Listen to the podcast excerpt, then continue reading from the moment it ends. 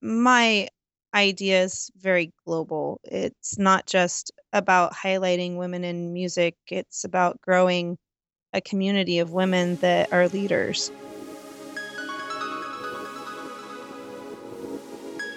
Welcome to the Female Entrepreneur Musician Podcast with Bree Noble. Bree is a musician, entrepreneur, speaker, and founder of Women of Substance Music Radio and Podcast. Bree's interviews with successful female musicians and industry pros are both inspirational and informational. She also answers your questions about the music business. Bree is on a mission to help you create great music, connect with your fans, and grow your business, and to truly become a female entrepreneur musician. Hey, how's it going? This is Bree Noble, and I want to thank you for tuning in to the Female Entrepreneur Musician Podcast, where we help you learn to make great music, to connect with your audience, and to grow your business. I've got a great interview coming up with Victoria Boyington. She has created the California Women's Music Festival, and this is in its second year. And so I talked to her a lot about what it took to create the festival, how she gets sponsors, how she gets artists, and you know, all that just goes into putting something like that together and where she came up with the idea and, you know, what she really wants to accomplish with it for her community and for the community of female artists. But first, I want to remind you of a few things. First of all, go out and grab our free resource which is 19 proven sources of income that you probably haven't considered for your music business. And this is something I personally put together from things that have helped me throughout my career and other people that I know well, and I know these things work. So, and there are a lot of things that you might not have considered or different angles that you can take on things that you are already doing. So, go check that out at femusician.com. That's for female entrepreneur musician.com, femusician.com. Grab that free gift right now.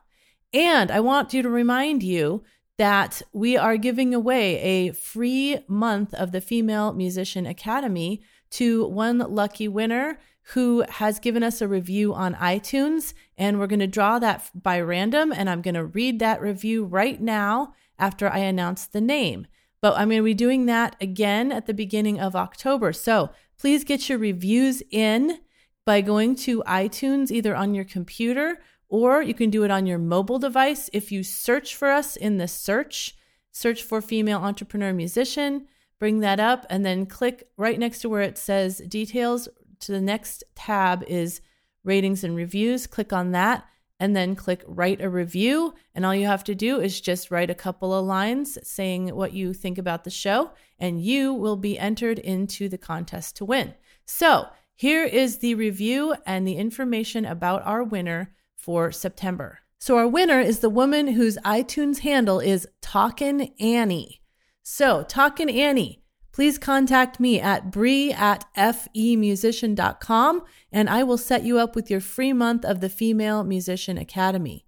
Now, here's what Talkin' Annie says about the podcast. She's referring to a specific episode with Jesse Lee Cates called How to Get into the Music Industry Without Losing Your Identity with Jesse Lee Cates.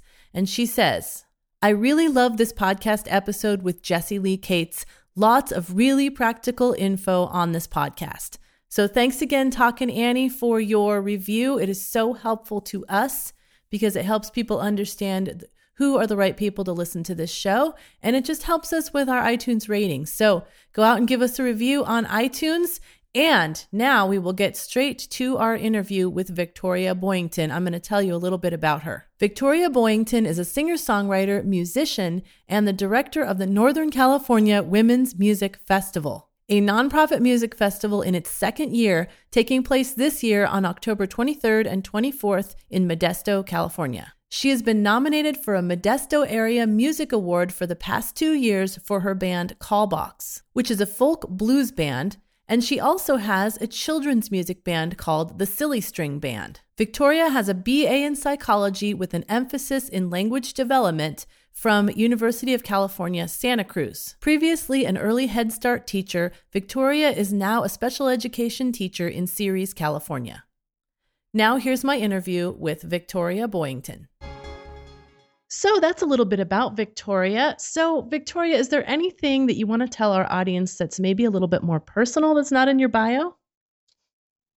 Oh goodness. Uh, I guess just that I I love music and um, I've been singing since I was a little kid.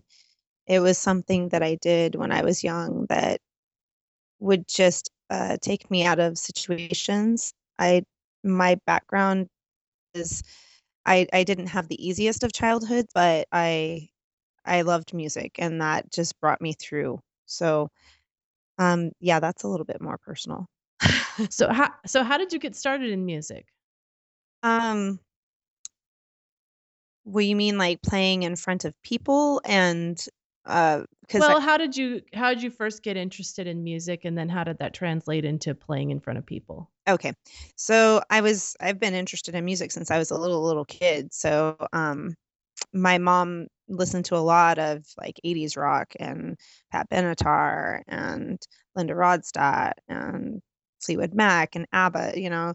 I was born in '76, so a lot of that music was just around me, and I sang all the time. As a little kid, I sang opera music, I sang anything that was on the radio, I would sing it. So, um, that translated to being in choir as a young adult, um, and then from those experiences, I kinda took a break from anything to be a mom and to go to school, and I studied psychology, um, at the University of California, Santa Cruz, and I continued to dance, and I continued to be in theater, uh, classes, but I was kinda quiet for a little while, and then I started doing children's music, and my my children started taking classes from an organization called Music Music Together. And I started playing guitar then, and I delved really deeply into folk music, and I just couldn't get enough of that. And I was getting a lot of compliments from my neighbors and from just people in general and and a lot of encouragement, and so I started playing more seriously children's music, um, specifically for my kids. And then in 2007, I came from Santa Cruz back to Modesto, and I jumped right into my first punk band. And, um That's quite a change. Yeah, that was quite a change, but it was similar because they had at the root of that punk music, they still a lot of the guys I was playing with, they still had that folk music driven side of them. So, um, in the songwriting process our songs were really broken down to just bare bones, but then we would grade into, you know, an actual punk rock song. So, um, that was my first actual band experience where I was in a real band. And we played shows around Modesto, and we had lots of great feedback. The the band was very focused on like, we had songs like The Walking Dead and that kind of stuff, and this is before Walking Dead became a big deal. We were Mm. those texts, and, uh, that came from a specific book that I don't remember right at the moment, but, um but yeah, that that was a very neat experience, and, um, I enjoy I still play some of the music from that band just because it's upbeat and it's really fun to play. People like it. I definitely have a liking for punk music still, so Hmm. Now I have to go back a little bit for personal reasons. Did you grow up in Modesto? No, no, I didn't. I was born in El Paso, Texas, um, Okay. much further away from here.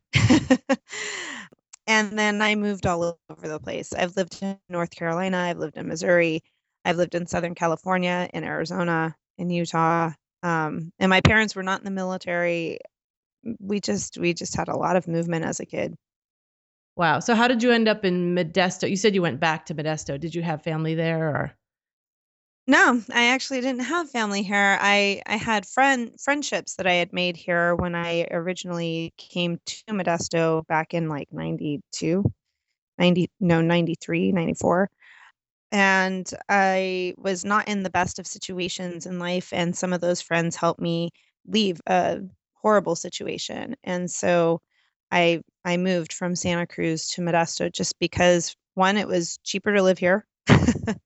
For I sure. Had connections here already because I I went to MJC and I transferred to UC Santa Cruz, and so I I had a network of people that could help me here.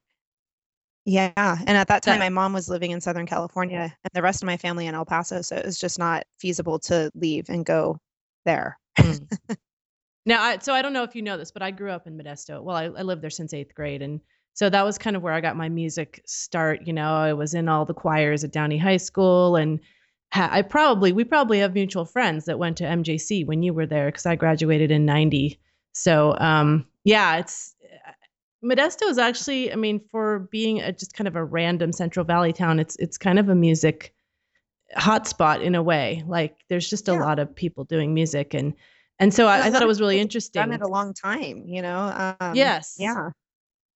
Oh, go ahead. Yeah. So we'll have to talk later about people we may know, but but um, yeah, if people don't know, they're listening to this. Modesto is like the middle of the Central Valley in California. So um, it's it's not like it's San Francisco or Southern California, but there is a good amount of music going on there, and we'll talk a little bit more about how Victoria is increasing that in Modesto in a minute. But first, I want to ask: is is music your main thing, or is it? Are you considered a full time musician, or are you doing this on the side and you have another main job? Um, yeah, I, I guess I, I, am not that person that's playing out every single night of the week. Um, because I write original music and most of the bands in Modesto that are like, you know, paid bands where they, they get paid and they play out. And I have lots of friends that do do that. Um, they are cover bands. They, they play cover music. They very rarely play original music, but some of them do. There's, there's a few of them out there that do play original music as well but um mine i i pretty much stay away from playing covers. I play some covers that nobody's heard of so a lot of people probably think that some of those are mine but mm-hmm. um i don't play out every night of the week. I i am a teacher. I just landed my first teaching job and i'm a i'm in special ed and so i'm a resource specialist. And um being a first year teacher i definitely am not going to gig out every night of the week but we do we do take some gigs and they're good and we always get really good response and as my music has grown and i've gotten much better at uh, delivering my music um, i feel that it's now now is like the time for me to record all that so i'm hmm. working mm. on that that's awesome and so we have a lot of people listening that are probably in a similar situation to you. They have a full-time job, they're trying to be mu- do music on the side and you know, you've been doing this since 2007, doing music on the side. Can you talk a little bit about maybe some times where you just got frustrated and you were struggling and you just thought, I'm just going to give up this music thing forever? And what kept you going and what have you learned out of those experiences? What how has that made today um, you know your career much stronger? Well i think uh on the downside of things it's just when you write music and maybe people don't respond to it as quickly as you'd like them to. And i think it takes time to really season your music and and to play it for so many ears that and you know because i don't play every night of the week i don't have that ability to hit everybody all the time. So some people have heard my music a little to the point now where enough people have heard my music that they like certain songs. And um, i notice certain ones just resonate with them. But the downside for me is just getting into a studio and getting something that's radio quality. So I, I, I don't think it's good for me to put something out that's not good quality you know? I could make a home recording and do that but i just feel like once i once i get my music out there it's your brand and you want it to be the best that you have. So that's been my biggest challenge is, you know, having to wait. having to wait when you know that you've got a bunch of songs that are that are really good and that people respond to and then not being able to get a finished product. Right. But I assume that you've been playing these songs over time and you've kind of figured out which ones people respond to and then you know which ones you want to go on the record when you get there, right? You're yeah. not just oh yeah going out and like recording every single song, not not having, you know, shown it in front of people to see the response. Yeah, yeah, exactly. There's a few songs that in the beginning I used to play that I don't play as often anymore. They're still there, but they're but I I've seen better response from other songs that I've written and so the yeah those are definitely the ones and now i have a collection of those And when I play a show, I'm usually playing the ones that had the best response from large numbers of people. So yeah, at this point now I have a good collection of them enough to have a good set and enough to, yeah. you know, make an actual album out of. But yeah, I want my album to be the best that I have. So yeah, I wouldn't just put everything on there. right. I think it's an important lesson for people to not just as soon as you write songs, go out and record them. It's good to go and get some feedback first. Oh, definitely. Because, you know, in the beginning, when you're first songwriting, you're just writing to write. And not every song that you write is gold. I'm sure that's true mm-hmm. for, you know, Taylor Swift. I'm sure that's true for Kate Bush. I'm sure it's true for any seasoned musician. They probably have lots of songs that they've written that they're never going to record. Definitely. So, on top of doing the music and being a teacher, you are also putting on the second annual Northern California Women's Music Festival. And so I want to find out all about this festival. Obviously, Women of Substance has been involved in that. We are, you know, working with you guys uh, with a joint sponsorship kind of thing. And so, you know, I love what you guys are doing. And I want to find out, first of all, what gave you the idea to start this thing? How did you think? I mean, did it seem just like a monumental task to do this festival? And, you know, how did you get people on board to help on your board? And, and it just it amazes me that you're doing this and i would love to hear about how it all got started it started just as an idea that i had i was i've i have eight kids so i oh my gosh really yeah and i've been pregnant seven times so one of my children is not my own um she's my stepdaughter but um in my seventh pregnancy i was kind of bedridden for a little while. I had different complications. Each time you get pregnant, it's a new journey. So, but that particular pregnancy was harder on my body. I'm older, so I don't, you know, take it the same way. And so for a period of time, I was just in the bed and I wasn't allowed to just get up and do whatever I wanted. So I spent a lot of time trying to find quality things to watch. there happened to be this one documentary on uh, feminism and music specifically. And they highlighted uh, the women who created some women labels. And I, I don't have all of those labels and women in my head at the moment, but I remember it, it just was really profound to me. They had started in the 70s the National Women's Music Festival and they had also started some women run labels some magazines and it just showed the progression over time and and then it showed some clips from gloria gloria steinem and uh, her words are just really powerful to me. Um, they they resonate still with women today. I think women can really relate to just a lot of her canned statements. She's really good at coming up with some little one-liners and um, that are meaningful.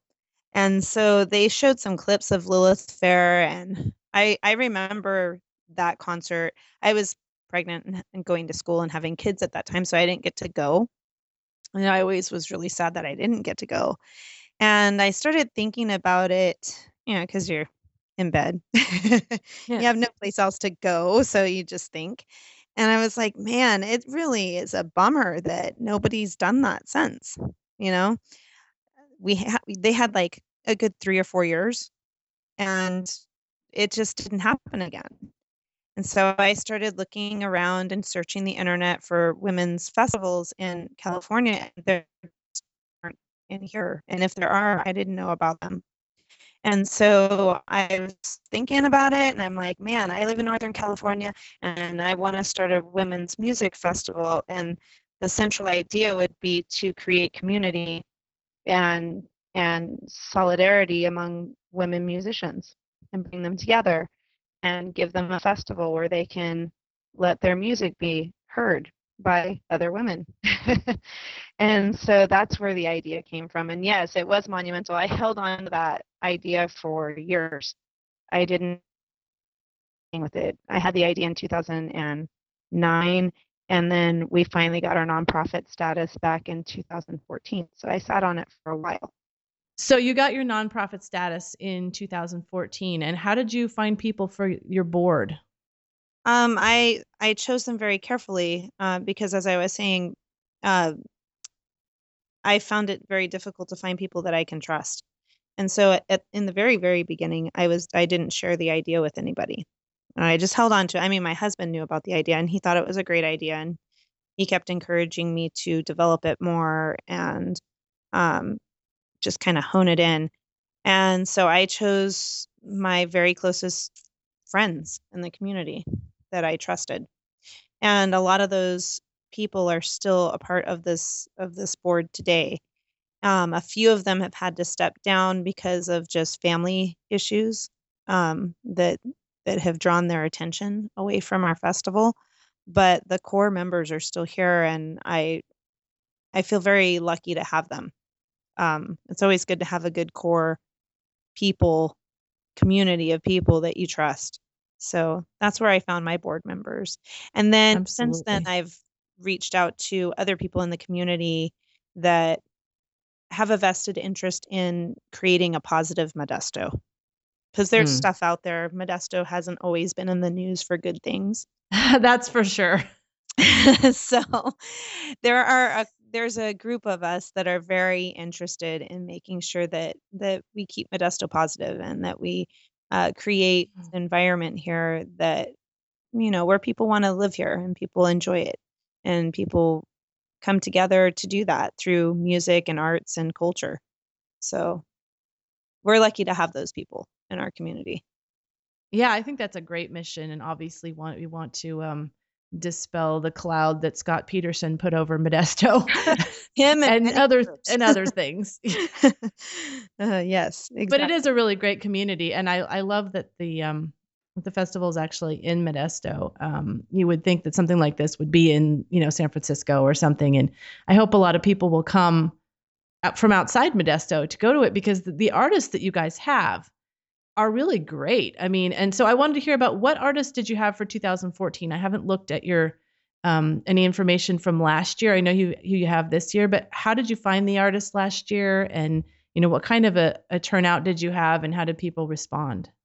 Well, last year I didn't have any national acts. I did have one international acts, and that was the Vortex Tribe, and they had been all over the place. And Deborah Yates she's played everywhere and and she's a wonderful uh, flutist and and she's she came here from Santa Cruz um and I can't remember where she is from originally but um but she had just moved to Santa Cruz at that time and she contacted me and really wanted to be uh on the roster. And when I listened to her music it was great. It's like folk music and she's got you know another woman in her band that plays the bass and it's just full of instrumentation. It was wonderful. So most of the musicians that I got last year were local. And so they were the best of the local music around here. And mm. few from outside of the area. But um that's what I had to draw from. Because last year I started out brand new without a budget. So you, right. you just had to kind of build upon that, you know? And so, how did you choose the people for this year? And how did you get? I mean, you can name off a few of the people that are national artists. You got some some really known names. Yeah. So this year I got Lita Ford and Tracy Bonham and Barbara Dane, who is an amazing folk singer, and she hails all the way back to the 50s. And um, she's legendary. If you look her up, she's played with a lot of people. And she was actually one of my men, like I wouldn't say a mentor, but somebody I looked up to and in terms of musicianship and um, and style. I had actually covered a lot of her songs, and um, so it was really great when she said yes that she was going to play our festival. And since then, I've been able to talk to her on the phone and stuff. And then we have the Dolly Dollyrots and Go Betty Go and Megan Slinkard. And Megan Slinkard's been around here for a while. A lot of people around here know her. And now I know her. She, I thought she was from New York. Is she See, she's from that area. That I don't know. I just know that she won a Modesto uh, Area Music Award one year, mm. and a lot of people around here have said that she she's been here for a long time. She okay. She's kind of started playing on the streets around here. So if she if she originally is from New York, I don't know that. or she could have been gone to New York to to do some stuff and then come back. And plenty of people do that. Yeah, exactly, exactly, and and that may be the case but um, a lot of people around here know who she is. So you know. But how did I get those people? Luckily, I had some investors and I was able to, and I, that was something new to me. I've never negotiated with uh, labels and managers and, you know, booking major label people. I've never done that before. So it was a matter of selling my festival to the right people. And Mm. Lita Ford's management was very receptive. And when they pitched the idea to her, she liked it. And so I just, you know, it was a matter of saying the right thing at the right time to the right person and uh, having that taken to the actual artist and them seeing the vision and deciding that they wanted to become a part of it too. And what was your process for getting investors and then sponsors? That just took the footwork, the groundwork. You just have to get out there. And I think having your mission, maybe because I sat on this for so long and I had a lot of time to think about what direction I wanted the festival to go and who would the funding benefit and what how would it enhance the community. I think because I was able to ask those questions and really ponder them for years, I was able to really brew a, you know, a mission statement that resonates with people. Um, Mm. if I hadn't sat on it for so long and didn't have it so well developed, then it could have flopped easily and I wouldn't be able to get anybody interested. That's true. And and I think your mission statement to improve the community it really probably resonates with all the locals and that probably helps you get sponsors. Oh, definitely. And and there in this town there are a lot of women musicians. There's not as many women working behind the scenes. And my idea is very global. It's not just about highlighting women in music, it's about growing a community of women that are leaders and that want to see something positive happen for themselves in this area. And I think because it that's where it all stems from, it's easier to get people to invest in that because it is a good thing. We do need women. They are a backbone of our community. They make things happen and and there's a lot of great strong women out here, but it's great to have more of them and to be building our own.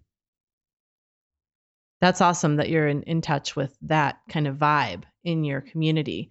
So how do you advertise the festival and what's been the most effective way of advertising it? Mm. Um, I reached out to everywhere. Like I, I definitely reached out to NPR. They've been really receptive to me, and I appreciate Beth Ruyak. She's she has an interest in our festival, and that was a big help. Last year, she, you know, highlighted our festival, and we had a few musicians go on and play, and that was great. The reception from that was great. Um, I've also been able to get the interest of our local paper, the Modesto Bee, and the Modesto View. The Turlock Journal wrote something about us last year, and um, and Curve Magazine was really receptive as well. They highlighted a lot of our performers on their online version of their magazine. So that that was great. That those are all good things. We didn't really have as much radio involvement last year, which I wish we would have, but then again, we were in a very small setting. Last year we were at the Prospect Theater and that theater only seats and, and not really in seats. In seats there's like 150 chairs, but its capacity is 213. So we Mm. throughout the night had 180 people come through. So that's not bad. For the first time out, I think it was it was very good. Um, especially without having like radio involvement where you could blast the whole valley Right. and not having Right. any like major um, national act to draw people in. That was just purely based on the local artists bringing in people from the community. Now, did where is it this year? Because it seemed like maybe it changed locations. Yes. So this year we um we originally wanted to block off 11th Street in front of the Fat Cat and Tresetti's downtown. Mm, okay. Memphis. And I I still would love to do that, but the weather is really unpredictable. and Yeah. as we go into October, especially the end of October, I think we have a local uh, Halloween type summoning festival thing that happens in Modesto, and they got rained out. And I don't want to deal with that. I don't want to. I don't want to have to deal with you know, pouring a lot of money into blocking off the street and then having having it just go to heck because of the rain. So we had a we had a change up. So we're still going to have our three stages during the day that will be all ages. But one of the stages will be inside the Fat Cat and that's downtown in Modesto on 11th Street. The other stage, which was always planned, is going to be inside the Barking Dog, and it it is a great little place where um, a lot of jazz musicians play. They have like a jazz jam once a week there, and we've put on a lot of shows there. It's a very nice place to to play. And then there is um, another stage inside a Tresetti's, and that will be the acoustic stage. Ooh, that sounds fun. Yeah, I like so they'll have three stages to, you know, rotate through. And then we have a couple of workshops and they haven't fully been announced yet, but Tracy Bonham is going to teach a mommy and me kind of music class. And then she's also going to teach an older version of that uh, for older kids. And so those two workshops are going to be offered. Emma Back, she's going to teach She Sings Out Loud um, after Tracy's two workshops. And then we're going to have an art workshop for kids. So there are a few things that still haven't yet been announced.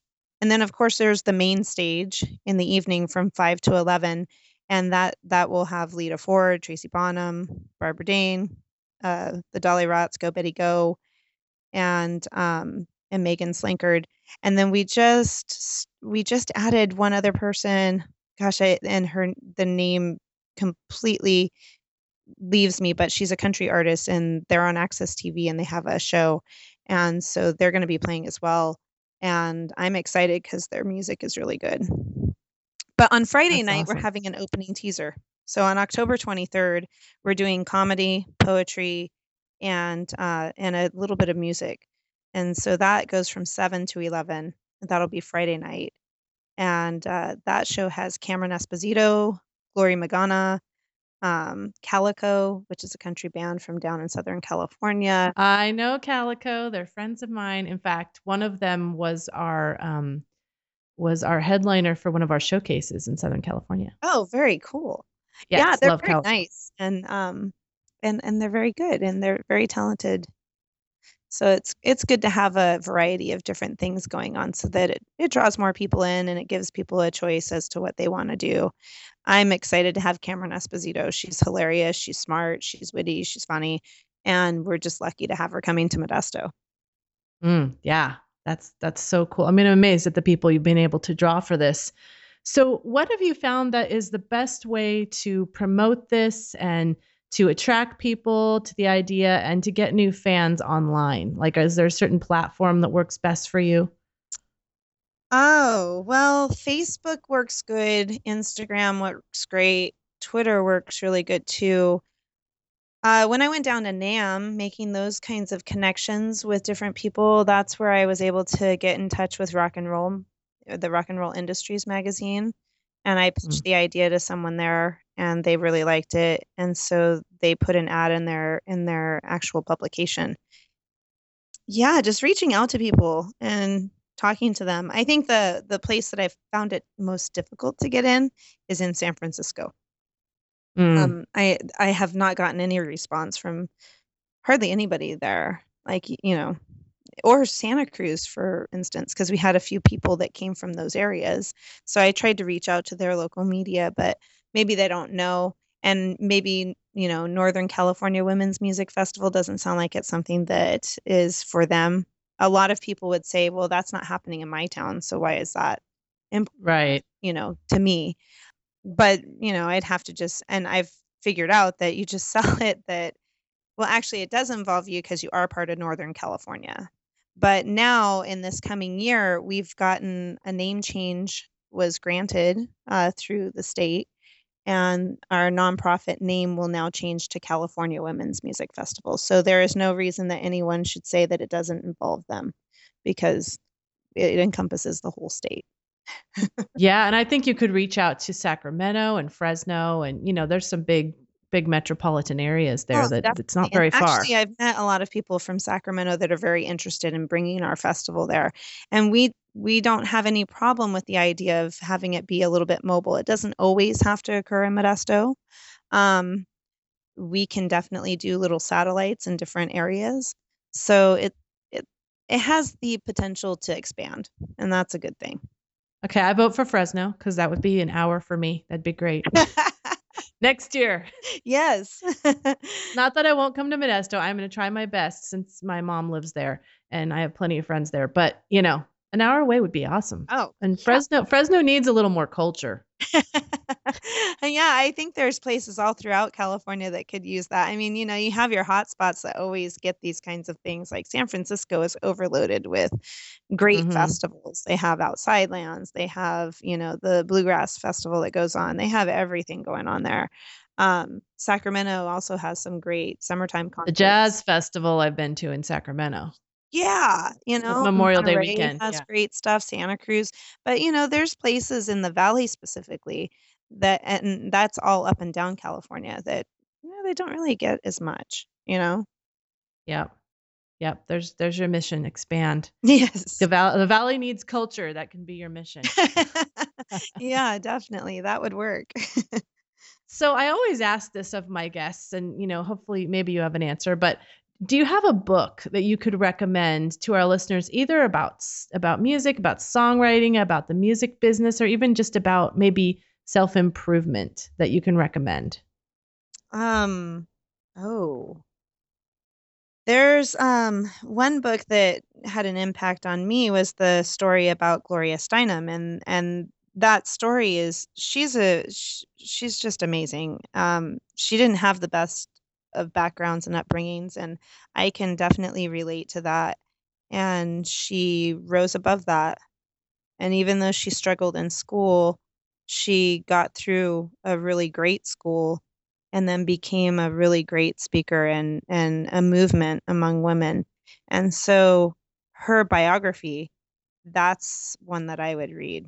I cannot remember mm-hmm. the name of it otherwise i'd say it but I'll look it up. Don't worry. And I remember watching the biography on A and E of her, and I was just like, oh man. I mean, her childhood was very difficult. Yeah, and and I mean that's really inspiring to women because I think that there's a lot of women that, as young girls, we we're at the mercy of our parents, and you know, when you're in that kind of situation, you don't really see an out, and you don't see that mm-hmm. it's going to get better but it's inspiring to see that someone has been where you are and they were able to become a great person.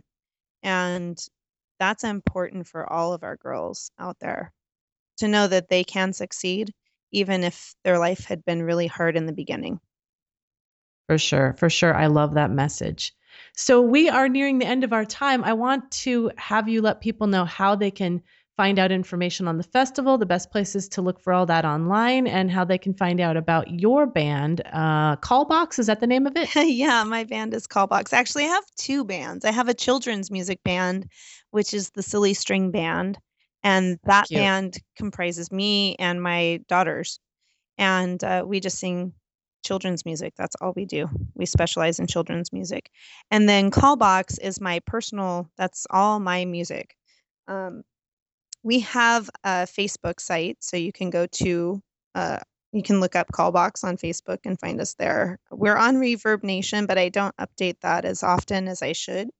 Um, but once I get my stuff recorded, then I'll definitely have stuff out all over the place. And um, the Silly String Band, we have a site on on Facebook, and that's pretty much the only place that you can find out information about our children's music band. And then the festival, you can find us on Instagram, uh, Women's Music, and on Twitter, and it's also Women's Music. and um, and then you can also find us on Facebook, and that's Northern California. Actually, I think I just changed it to California Women's Music Festival, so you can find us under California Women's Music Festival and then our website, which is www.northerncaliforniawomensmusicfestival.com.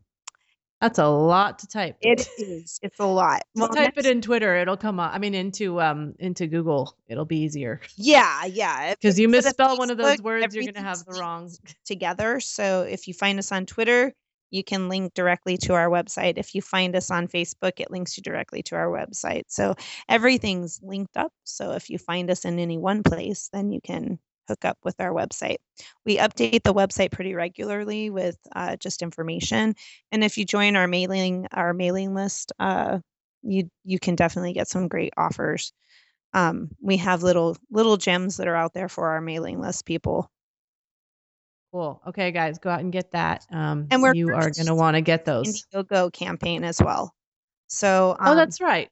yeah, yeah. I think there's like 24 days left, and uh, we're at 24% funded. So now the big push is just to keep trying to get more.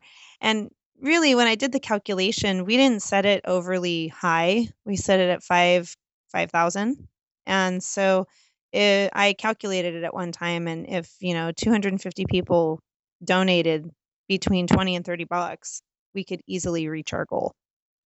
So it's really not that much. No, it's not. It's the power of crowdfunding. yes, definitely. Seems like you should be able to find that many people, right? I would think so. So I just keep sharing and sharing and sharing. But if you see that out there, you know, it doesn't take much. That's like as much as going to see a movie or something. Yeah, that's true. Yeah, please go support them. So, thank you so much for this interview. I think it's really fascinating to find out how something like this goes from just an idea that you have while you're, um, you know, stuck in bed on bed rest, and it, you know, it eventually evolves into this huge thing that involves a lot of people. It's really inspiring people. It's growing your community and the positivity in your community. And I just want to thank you for doing that and obviously for doing that for my hometown. Oh, yeah, definitely. It's really neat to find out that that's your hometown. We'll have to talk about that some more. for sure. Thanks a lot. Now go out and make great music, connect with your fans, and grow your business. Female Entrepreneur Musician has been brought to you by femusician.com and femalemusicianacademy.com. With editing by Jen Eads of 317 Sound Design and music by Stella Ronson.